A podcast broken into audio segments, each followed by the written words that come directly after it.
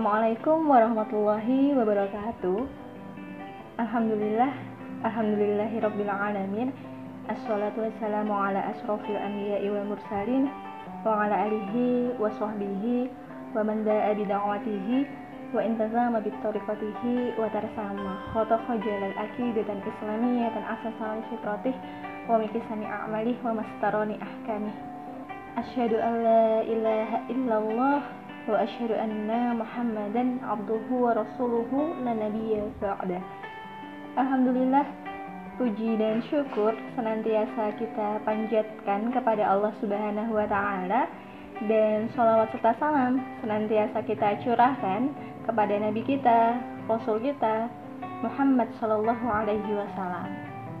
Alhamdulillah nih teman-teman, kita bisa berjumpa lagi dalam sesi sharing di kajian remaja part kedua. Nggak kerasa hari ini udah yang kedua kalinya. Aku berharap teman-teman semua selalu dalam keadaan sehat. Tapi nggak cuma sehat aja, Afia juga diberikan taufik, kemudahan dalam melakukan kebaikan, dan senantiasa beriman kepada Allah Subhanahu wa Ta'ala. Well, di pertemuan kedua ini meski nggak ketemu juga sih ya kita. Ketemunya tetap muka via chat gitu. Nah insya Allah di sini aku bakalan sharing dengan teman-teman tentang topik yang mau kita bahas hari ini. Oke sebelumnya kemarin kamu udah di share ya poster kajian atau sharing-sharing kita. Dan aku positif thinkingnya kalau teman-teman udah lihat itu gitu. Setidaknya udah baca judulnya gitu ya btw gimana ya cara bacanya tapi belum download posternya? Nah insya Allah di sini teman-teman udah pada lihat itulah ya. Nah di poster itu tuh ditulis judul yang besar yakni apa? Tolabul ilmi. Dari judul uh, dari judul itu insya Allah teman-teman udah tergambar ya. Hari ini kita mau bahas apa? Mau ngobrolin apa? Mau cuap-cuap apa? Cuap-cuapnya yang berfaedah pastinya ya tapi sebelum kita mulai, aku berharapnya sih kalau teman-teman di sini udah pada dengerin audio materi dari Kak Eva yang pekan lalu. Karena kalau teman-teman dengerin ini, tapi sebelumnya belum dengerin materi dari Kak Eva, nanti materi ini jadi nggak bisa masuk atau malah ambiar gitu. Karena ada link yang terputus. Padahal nih teman-teman, dalam kitab Ta'limu Ta'alim itu dijelaskan salah satu adab dalam kita mempelajari ilmu itu adalah bertahap. So, nih buat teman-teman yang sebelumnya belum ikut materi pekan kemarin, bisa dengerin dulu audio dari Kak Eva, terus dilanjutin deh kita dengerin audio ini. Oke, okay, next kita akan lanjutkan materinya ya sobat. Kalau nggak salah di materi terakhir kemarin itu bukan materi terakhir sih ya di slide terakhir maksudnya Kak Eva itu sempat ngasih PR berupa pertanyaan. Nah pertanyaannya itu gimana kita bisa tahu kalau amalan kita itu sesuai sunnahnya Rasulullah Shallallahu Alaihi Wasallam? Jadi teman-teman kita agak sedikit nge-review materi sebelumnya ya. Jadi nih pekan lalu Kak Eva sempat jelasin bahwa Allah itu hanya mau menerima amal terbaik dari hamba-hambanya dan Allah udah menetapkan syarat-syarat agar amal kita itu dikatakan amal terbaik atau iksano amal yaitu ada dua. Dan keduanya itu harus dipenuhi. Masih ingat kan ya sama syarat-syaratnya? Pertama ikhlas. Dan yang kedua itu benar sesuai sunnah Rasulullah Shallallahu Alaihi Wasallam. Ikhlas itu kayak gimana sih? Jadi ikhlas itu adalah menjadikan Allah satu-satunya alasan kita beramal. Niatnya murni karena Allah kalau mau diistilahin sih kayak halnya surat al-ikhlas gitu. Nggak diucapin tapi maknanya dalam banget. Yakni mengesahkan Allah. Kalau ibaratin cinta gitu ya cintanya tuh cinta sejati. Jadi nggak ada selain dia gitu. Karena sama halnya dengan manusia ya Allah itu nggak suka diduain teman-teman. Ibarat nih Allah is the only one for our gitu. Allah itu satu-satunya nih buat kita so jangan sampai nih teman-teman. Kita beraktivitas atau beramal tapi niatnya bukan lillah karena Allah. Termasuk juga dengerin audio ini atau ikut kajian ini. Semoga niat kita hanya berada di jalur yang lurus yakni karena Allah. Bukan karena MC atau karena ada aturan buat ngisi angket ya. Ini jadi kepikiran ngisi angket akhirnya mau lihat audio nih eh, Mau lihat ya, mau dengerin audio gitu Next dan yang kedua tuh caranya harus benar Benar di sini tuh kayak gimana? Jadi kalau benar di sini tuh maksudnya adalah sesuai sunnahnya Rasulullah Shallallahu Alaihi Wasallam Artinya apa? Bahwa amal kita itu nggak boleh suka-suka kita atau semau kita. Maksudnya kayak gimana nih? Misal nih, kita sholat, tapi gerakannya semau kita. Kita berhijab, tapi hijabnya suka-suka kita atau sesuai selera kita. Kerudungnya sih, tapi tipis. Atau punuk ontanya masih nyangkut di kepala gitu. Jadi nggak gitu ya teman-teman, tapi harus berdasarkan apa yang Rasulullah ajarkan baik itu urusan masuk kamar mandi, urusan keluar rumah, interaksi sama laki-laki atau malah urusan masyarakat hingga negara itu mesti sesuai dengan contoh yang diajarkan Rasulullah SAW. Pertanyaannya nih, gimana kita tahu kalau amalan kita itu sesuai dengan ajarannya Rasulullah SAW? Sedangkan di sisi lain, Rasulullah itu pernah bersabda dalam hadis riwayat Muslim Barang siapa melakukan suatu perbuatan yang tak ada perintah atasnya, maka perbuatan itu tertolak. Pastinya kita nggak mau kan ya kalau amalan kita itu ditolak oleh Allah. Ibarat kita cinta, lagi cintanya nih sama seseorang, terus cinta kita ditolak gitu ya. Gimana rasanya teman-teman? Kalau hati bisa berbicara gitu ya. Sakitnya tuh di sini. Itu kalau kata cita-cita kalau kata orang itu lebih baik sakit gigi daripada sakit hati. So pastinya kita nggak pengen dong kalau amal kita itu sampai ditolak. Kita pengennya amal kita itu tergolong amal yang berkualitas dan terbaik agar diterima sama Allah, Rob yang kita cintai pastinya. Lantas gimana caranya agar amal kita itu nggak sampai ditolak, bahkan sukses mendapat ridho Allah Subhanahu wa Ta'ala? Nah, untuk menjawab pertanyaan itu tadi, aku sedikit mengutip dari perkataan salah satu pewaris para nabi, yakni para ulama. Salah satunya itu disampaikan oleh Imam Ash-Syafi'i rahimahullah, bahwasanya barang siapa yang ingin sukses dalam kehidupan dunia, maka dia harus meraihnya dengan ilmu. Barang siapa yang ingin sukses dalam kehidupan akhirat, dia harus menggapainya dengan ilmu. Dan barang siapa yang menginginkan keduanya, dia harus meraihnya dengan ilmu. Nah, ternyata teman-teman kita dapat underline-nya nih. Kalau kita mau sukses, itu harus ada ilmunya, tak terkecuali dengan amal. Karena yang namanya kesuksesan itu pasti diawali dari action atau perbuatan, ya enggak? Atau bahasa lainnya tuh amalan. Nah, sebelum kita berbuat nih, harus ada ilmunya dulu. Lantas nih, memang apa sih hukumnya menuntut ilmu kalau dalam Islam? Seperti dalam hadis riwayat Ibnu Majah, yang mungkin sering teman-teman dengar atau malah mungkin udah nempel di kepala gitu ya, saking sering dengernya atau ngelihatnya. Karena biasanya nih kalau di sekolah-sekolah Islami, hadis ini sering dipasang di dinding kelas. Di zamanku dulu tuh masih ada teman-teman, nggak tahu ya sekarang jadi dalam hadis tersebut tuh Rasulullah Shallallahu Alaihi Wasallam bersabda, "Tolabul ilmi faridotun ala kulli muslim." Menuntut ilmu itu wajib atas setiap muslim. Kalau Rasulullah Shallallahu Alaihi Wasallam yang mengatakannya, berarti itu menjadi syariat atau perintah yang wajib dijalankan oleh setiap muslim, baik itu laki-laki ataupun perempuan. Sehingga nggak ada ceritanya nih kalau perempuan nggak perlu cari ilmu karena urusannya cukup ngurus dapur aja. Nah ini nih pemahaman yang keliru teman-teman karena Rasulullah Wasallam sendiri yang mengatakan bahwa setiap muslim itu wajib menuntut ilmu. Cuman pertanyaannya kalau menuntut ilmu itu adalah sebuah kewajiban masalahnya kan ilmu itu banyak ya. Ada ilmu astronomi ilmu matematika fisika kimia biologi gitu. Dan ada juga ilmu Islam. Terus dari semua ilmu itu mana yang wajib kita pelajari? Apa semuanya itu harus kita pelajari apa gimana gitu ya ya nggak sih kalau kita harus mempelajari semua ilmu yang ada kalau gelas yang kepenuhan aja bisa ambil kalau kepala nih bisa apa bisa pecah kali ya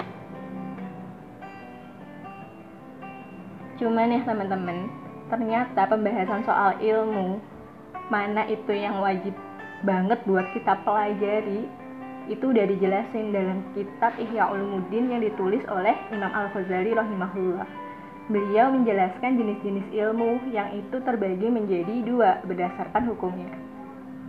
Apa itu? Ada yang hukumnya fardu ain dan ada yang hukumnya fardu kifayah. Sama-sama wajib sih karena sama-sama fardu, tapi tingkat kewajibannya itu berbeda atau prioritas menjalankannya itu juga berbeda. Kalau fardu ain itu hukumnya wajib bagi setiap muslim untuk mencarinya atau menjalankannya, baik itu laki-laki atau perempuan. Dan kalau nggak dijalankan maka dapat konsekuensi Apa itu? Dapat dosa. Kan ngeri tuh ya. Padahal kita pengennya dapat pahala biar sama-sama masuk ke surganya, malah justru dapat dosa karena kita nggak mau untuk mencari ilmu tersebut. Lantas, ilmu mana aja sih yang itu tergolong fardu ain dan harus kita pelajari? Dalam kitab itu tuh dicontohkan kayak semisal ilmu akidah tentang keimanan, ilmu yang membahas syariatnya Allah, mana-mana aja syariat yang itu wajib dijalankan dan yang haram dilakukan, serta rukun-rukun amalan tersebut, bagaimana tata caranya, dan lain sebagainya. Nah, ilmu-ilmu semisal inilah atau ilmu Islam kayak gini, itu wajib untuk kita pelajari teman-teman. Sedangkan untuk yang satunya yakni fardu kifayah, hukumnya juga wajib sih, tapi kewajiban itu bisa gugur kalau ada sebagian dari kaum muslimin yang sudah menjalankannya. Ibarat kalau kita bareng teman-teman sekelas diminta buat ngirim beberapa perwakilan untuk ikut olimpiade. Kalau udah ada yang maju, berarti gugur kewajiban teman-teman yang lain. Kalau belum ada yang menjalankannya gimana? Berarti semuanya masih punya kewajiban untuk mengupayakannya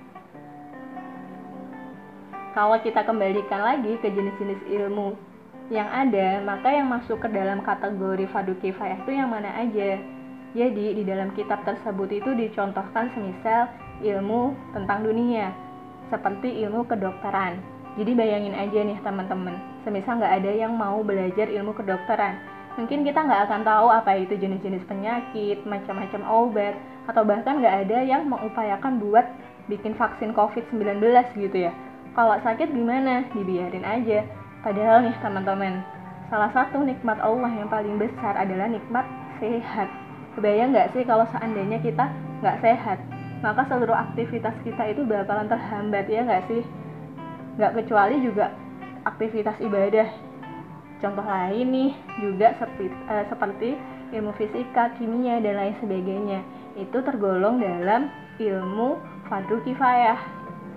Terus, dari sini, maka bisa kita simpulin nih teman-teman, bahwa yang namanya mencari ilmu, khususnya ilmu Islam, itu adalah sebuah kewajiban yang harus dijalankan baik laki-laki ataupun perempuan dan lebih diutamakan. Jadi nggak ada nih ceritanya sobat untuk menunda-nunda mencari ilmu.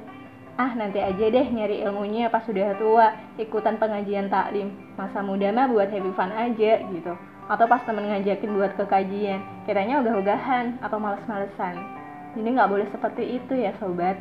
Karena ketika itu udah jadi perintahnya Rob kita harusnya kita notif ke diri kita ngasih attention lebih untuk ngejalaninnya. Karena kita udah menganggap bahwa hal itu tuh penting buat kita. Padahal nih ya teman-teman yang kita cari itu kan sebenarnya ilmu yang ukurannya hanya setetes dibanding lautan samudranya Allah. Dari yang setetes itu kalau kitanya males-malesan buat mencari, maka boleh jadi Allah nggak izinin hambanya untuk mendapat sebagian besar ilmu darinya. Bahkan nih, saking pentingnya menuntut ilmu Islam, Allah sampai mention hamba-hambanya untuk berdoa, memohon tambahan ilmu. Dari surat At-Toha ayat 114, Allah itu sampaikan, dan katakanlah wahai Robku, tambahkanlah aku ilmu dari ayat tersebut tuh udah menjelaskan ya bahwa menuntut ilmu Islam itu nggak hanya sebagai sebuah kewajiban, tapi juga aktivitas penting buat kita. Hal ini tuh juga ada alasannya teman-teman.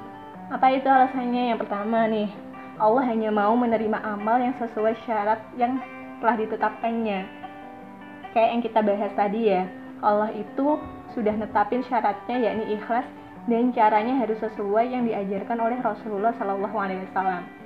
Sementara nih buat kita tahu mana sih yang udah diajarin sama Rasulullah, mana yang nggak diajarin sama Rasulullah gitu. Nah kita taunya dari mana? Ya ketika kita mau untuk menuntut ilmu Islam. Dan yang kedua, dalam kitab Al-Furuq dan Tahzib Al-Furuq itu dijelaskan bahwa Imam Al-Ghazali dan Imam Ash-Syafi'i rahimahullah mengatakan kalau kita harus tahu hukum-hukum tentang suatu perkara sebelum kita mengamalkannya. Jadi maksudnya kita harus paham dulu gimana hukumnya sholat, hukumnya berhijab, gimana rukun-rukun sholat, gimana tata cara berhijab, cara berhijab kayak gimana. Nah contoh-contoh seperti ini tuh hanya bisa kita tahu ketika kita mau mencari ilmu Islam. Nah selain itu ada nih poin ketiga karena adanya kewajiban yang Allah turunkan atas setiap muslim untuk beramar ma'ruf nahi mungkar atau menyebarkan kebaikan kepada sesama dengan saling menasehati, ngajak kepada kebaikan gitu. Dan untuk mengajak kepada kebaikan itu kan hanya bisa kita lakukan ketika kita punya bekal, ya enggak? Dan bekalnya itu adalah ilmu.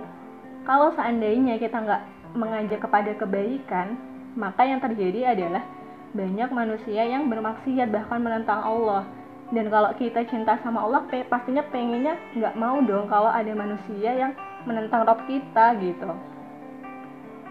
Dan yang keempat karena sejatinya kita yang butuh ilmu bukan ilmu yang butuh kita. Saking butuhnya nih kita sama ilmu Islam sampai dikatakan bahwa setiap manusia itu mencari ilmu dari mulai buayan hingga liang lahat. Ibarat kalau kita sedang bernafas manusia itu kan senantiasa butuh oksigen ya bukan oksigen yang butuh manusia kalau kita bilang bahwa kita nggak butuh oksigen ngerasa nggak butuh oksigen berarti bisa dikatakan kalau kita udah nggak butuh lagi bernafas gitu. Nah sama halnya juga dengan kehidupan manusia dengan ilmu. Gimana caranya untuk menjalani kehidupan kalau seandainya kita nggak punya bekal nggak punya ilmunya gitu. So, saking pentingnya mencari ilmu nih teman-teman. Maka buat siapa pun yang mengupayakan mencari ilmu Islam, Allah itu ngasih keutamaan buat mereka. Apa aja itu? Yang pertama, Allah angkat derajat mereka yang mencari ilmu, seperti dalam firman-Nya dalam surat Al-Mujadilah ayat 11. Allah meninggikan orang-orang yang beriman di antaramu dan orang-orang yang diberi ilmu pengetahuan beberapa derajat dan Allah Maha mengetahui apa yang kamu kerjakan. Manusia itu, teman-teman, di mata Allah dibedakan menurut derajat ketakwaannya. Jadi bukan good lookingnya, bukan mahalnya skincare-nya kita gitu ya. Tapi bagaimana nilai taat kita kepada Allah. Dan salah satunya itu adalah orang-orang yang diberinya ilmu. Kenapa? Karena dengan ilmu lah kita bisa taat kepada Allah Subhanahu wa taala. Dan yang kedua itu Allah muliakan kedudukan para pencari ilmu seperti sabda baginda Rasulullah Shallallahu alaihi wasallam dalam hadis riwayat Tirmizi. Sesungguhnya kedudukan seorang alim sama mulianya dengan bulan di tengah-tengah bintang. Sesungguhnya ulama itu adalah pewaris para nabi. Hal ini sering kali kita jumpai ya teman-teman. Kalau mereka yang memiliki keutamaan dalam ilmu, itu senantiasa dihormati sama murid-muridnya bahkan orang-orang sekitarnya dan ketika meninggalnya pun itu juga banyak yang mengiringi dan mendoakan mereka masya Allah banget gitu ya dan yang ketiga itu keutamaan bagi para pembelajar adalah mereka mendapat ganjaran berupa pahala dan surganya ini juga disampaikan oleh Rasulullah SAW dalam hadis riwayat Muslim Barang siapa berjalan dalam rangka menuntut ilmu, maka dimudahkannya jalan menuju surga. Masya Allah banget gitu ya. Siapa manusia yang itu nggak mau dimudahkan jalannya menuju surga ya kan? Pasti semua manusia itu pengennya masuk ke dalam surga dan nggak dipersulit gitu. Karena kenapa teman-teman? Karena betapa senangnya Allah dengan para pencari ilmu ini. Allah itu sampai ngasih banyak keutamaan buat mereka Makanya sering kali ya kita temui gimana perjuangannya para sahabat untuk mencari ilmu Islam. Mereka itu sampai harus naik bukit ke rumahnya Arkom bin Abil Arkom untuk ketemu sama Rasulullah mencari eh, ilmu Islam sama beliau. dan bahkan mungkin sering kita diceritain gimana perjuangannya Imam Ash-Syafi'i dalam mencari ilmu bahkan beliau itu belajarnya ke Mekah ke Irak sampai nggak dibolehin sama ibunya untuk pulang ke rumah sampai beliau itu berhasil menjadi ahli ilmu gurunya para guru dan juga nggak sedikit pula ulama yang bahkan rela nggak menikah hingga akhir hayatnya demi apa? Demi untuk bermesraan dengan ilmu. Mereka itu sampai sibuk mempelajari ilmu Islam hingga memilih untuk nggak menikah. Yang akhirnya banyak ratusan karya dari beliau-beliau ini gitu. Dan mungkin masih menjadi rujukan kita ketika kita mempelajari ilmu Islam. Kayak semisal Ibnu Taimiyah, Ibnu Jarir gitu. Masya Allah banget apa yang mereka perjuangkan itu demi meraih ilmu Islam. Ini juga menjadi bahan refleksi nih buat kita teman-teman. Kalau mereka saja seserius itu untuk belajar ilmu Islam dengan keterbatasan fasilitas, wasilah, media, di mana zaman mereka itu belum ada yang namanya helikopter gitu ya, belum ada yang namanya pesawat, mobil gitu, handphone, atau apa ya teknologi yang seperti kita sekarang ini, dan mereka uh, jalan dari kota ke kota, dari negara ke negara itu demi untuk mempelajari ilmu Islam dari guru-gurunya So, gimana nih dengan kita yang masih muda, yang fasilitas itu semuanya tersedia gitu ya? Masa kalau semangatnya sih sama mereka lebih mentingin hal-hal yang bersifat duniawi yang bahkan mungkin nggak berperan penting untuk meningkatkan ketaatan kita kepada Allah. Nah, padahal dalam sebuah hadis Rasulullah Shallallahu Alaihi Wasallam itu bersabda, tidak akan bergeser dua telapak kaki seorang hamba pada hari kiamat sampai dia ditanya atau diminta pertanggungjawaban tentang umurnya, ke mana dihabiskannya, tentang ilmunya, bagaimana dia mengamalkannya, tentang hartanya, di mana diperolehnya dan ke mana dibelanjakannya, serta tentang tubuhnya untuk apa digunakannya. Hadis riwayat Tirmizi. Dari sini kita tahu bahwa semua itu akan diminta pertanggungjawabannya sama Allah. Baik itu umur kita, ilmu kita, harta kita, bahkan tubuh kita mumpung nih teman-teman. Kita masih muda kesempatan mencari ilmu itu terbuka lebar. Ibarat HP itu baterainya masih full-fullnya energinya itu masih bisa kita explore lagi untuk mengupgrade diri dengan memperbanyak ilmu Islam. Karena sejatinya mengkaji ilmu Islam itu adalah lentera penuntun amalan memberikan petunjuk memilih pilihan yang tepat karena sesungguhnya dengan menuntut ilmu lah, seseorang akan mengenal robnya dan akan teguh di atas landasan agama yang mulia, terjaga dari aktivitas maksiat kepadanya. Begitu pula Allah juga akan menyelamatkannya dari kegelapan dan kesulitan, serta dijauhkan dari siksa pada hari kebangkitan. Dan terakhir nih teman-teman, ini buat closing di akhir sharing-sharing kita. Yang namanya amal tanpa ilmu itu akan sia-sia tapi ilmu tanpa amal jadi tak berguna teman-teman. So berilmu dan beramal lah. Oke okay? itu yang bisa aku sharingin ke teman-teman. Segala kebaikan datangnya dari Allah dan kesalahan datangnya dari saya pribadi. Kalau teman-teman ada pertanyaan bisa disampaikan ke MC akhir kata Fanjidan wassalamualaikum warahmatullahi wabarakatuh